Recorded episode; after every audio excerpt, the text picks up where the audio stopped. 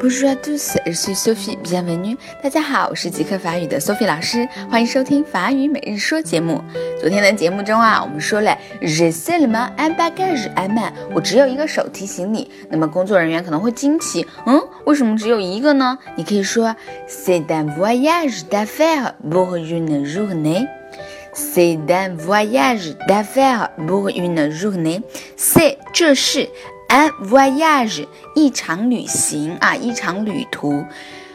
那么 voyage d'affaires 中的 affaire 是法语当中一个非常高频的词语，它本来呢是事情的意思，但是当它加一个 s 复数，它可以表示生意，所以 voyage d'affaires 我们可以理解为生意上的这种商务的旅行。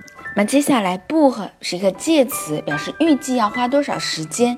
Une journée一整天，这是一个一天的商务旅行。好，这句话有点长啊，我们再一起来读一下。C'est un voyage d'affaires pour une journée. C'est un voyage d'affaires pour une journée.